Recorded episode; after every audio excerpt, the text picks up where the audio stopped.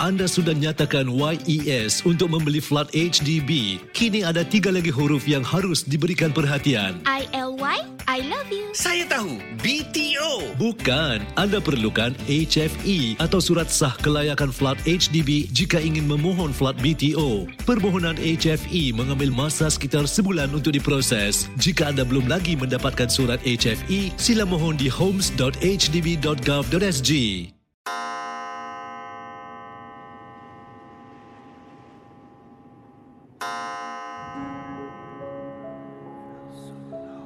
Selamat datang para pendengar Misteri Jam 12. Anda diundang bertemankan saya, Safwan Shah dan Adi Rahman setiap malam Isnin hingga Jumaat berdetik selepas 12 tengah malam. Kisah-kisah misteri anda akan kami kongsikan. Ingat, jangan terlalu taksub atau percaya dengan apa yang dikongsikan dalam gerun malam ini. Ia sekadar hiburan sahaja. Tiada siapa yang boleh mengesahkan kebenarannya. Jangan takut flower.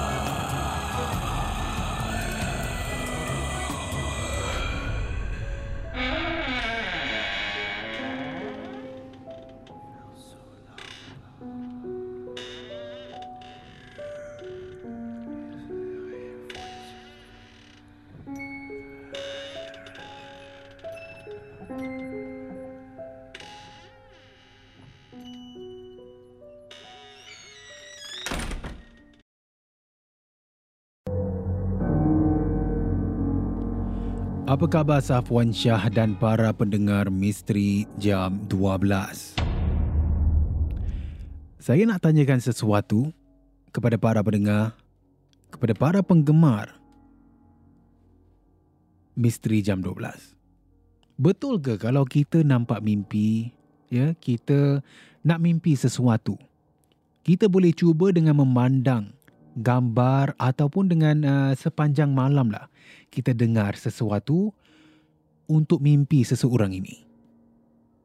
Sebab setahu saya, mimpi ini kita tak ada kuasa untuk memilihnya ataupun untuk mengawalnya.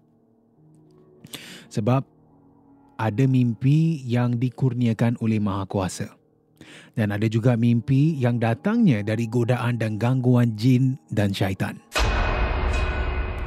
Jadi saya nak tahulah kalau apa jua yang kami mimpi ni ada kaitan dengan rutin seharian kita ataupun sebabkan minda kita ni asyik memikirkan tentang seseorang itu. Sehingga kami ni terbawa dalam alam mimpi. Jadi apa yang berlaku para pendengar misteri jam 12? Safwan boleh gunakan nama saya Kak Lima. Dan pengalaman saya ini baru juga berlaku beberapa hari yang lepas juga. Saya ini ada seorang anak lah. Ya, seorang anak sulung saya ini, dia sering pulang kerja lewat malam. Dua hari berturut-turut sebabkan dia ni kerja shift. Dua hari pagi, kemudian dua hari malam. Dan setiap kali pulang lewat malam, selepas dia habis kerja shift pagi. Sebab ya shift pagi ni memang tak sampai ke lewat malam. Cuma dia ni, tabiat dia ni, setiap kali habis sahaja ya shift paginya, dia bukannya nak balik rumah terus. Anak saya ini akan keluar pergi jumpa kawan dia, pergi jumpa kawan sana, kawan sini. Sampailah lewat malam, barulah ingat nak pulang balik ke rumah.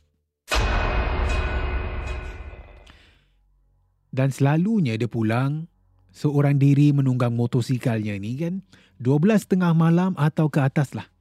Itu timing dia. Setiap kali shift yang kedua habis sahaja shift paginya.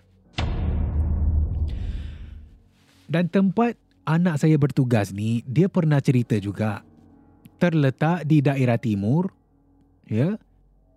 Dan ceritanya yang dia kongsi kepada Kak Lima, tempat tugas anak saya ini ada kes-kes seram juga. Penampakan makhluk-makhluk halus, malam-malam tertentu ada je perkara-perkara di sana diganggu, ada yang ternampak.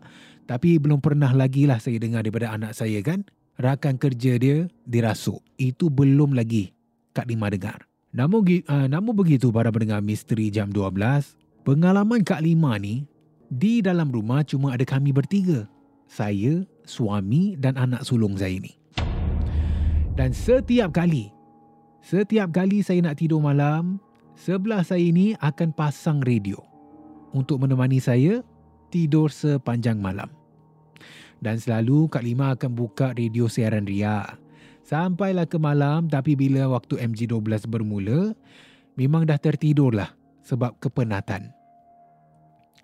Jadi para pendengar misteri jam 12, beberapa hari yang lepas, Kak Lima sedang tidur ya dalam bilik bersama dengan suami.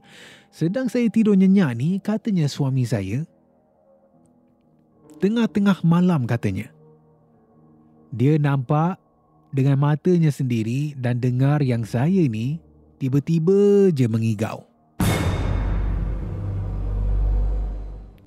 Dan sebelum saya terbangun dari tidur tu, saya macam takutlah kan.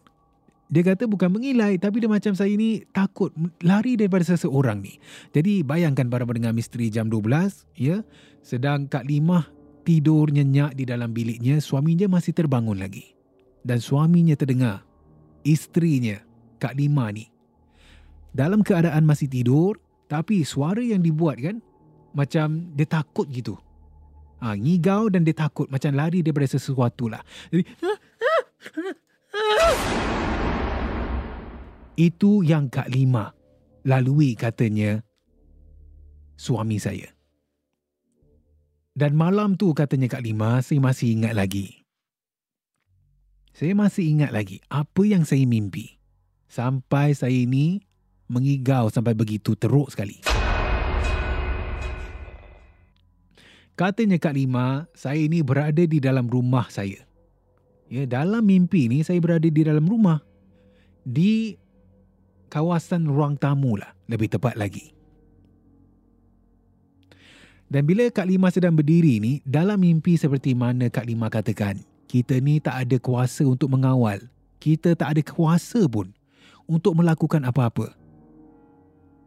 Sebab mimpi ni mungkinlah godaan syaitan ataupun kurniaan daripada Maha Kuasa.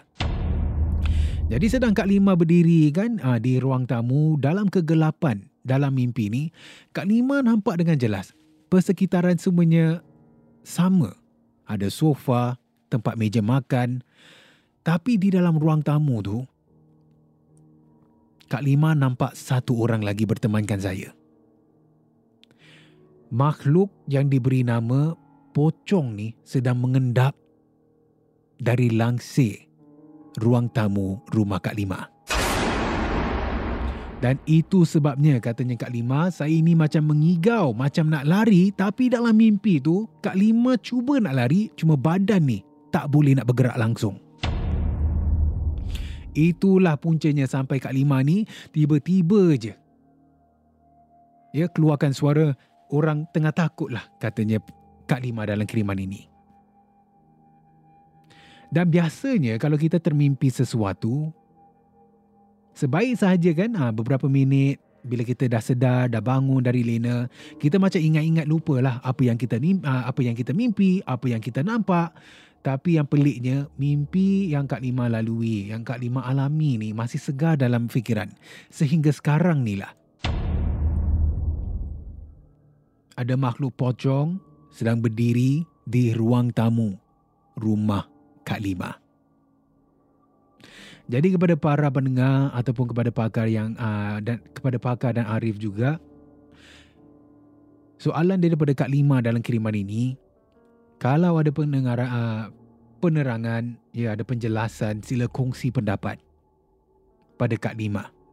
Menerusi WhatsApp Ria di 9786 8464. Ya, soalan Kak Lima saya akan ulangi sekali katanya. Dia tak tahu bahawa kalau mimpi kita ni terdorong sebab mendengar uh, sesuatu sepanjang malam ataupun kita melihat gambar seseorang ini sepanjang malam. Dengan itu, sekian selamat malam dan selamat mengendalikan misteri jam 12. Terima kasih kerana mendengar Misteri Jam 12. Terima kasih kerana rancangan satu jam ini jam 12. seperti mana yang selalu diingatkan.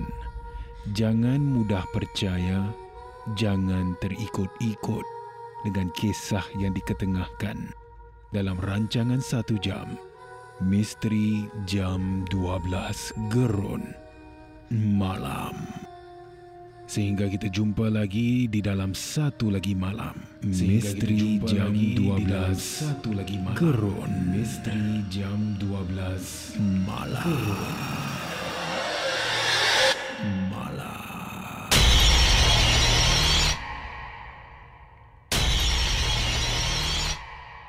Jika anda ada sebarang kisah-kisah seram, kisah-kisah misteri, boleh kongsi bersama saya Safwan Shah di WhatsApp Ria di 97868464 dan juga anda boleh hantarkan di Instagram Safwan Shah ataupun menerusi email rasmi kita di mj12 at mediacorp.com.sg.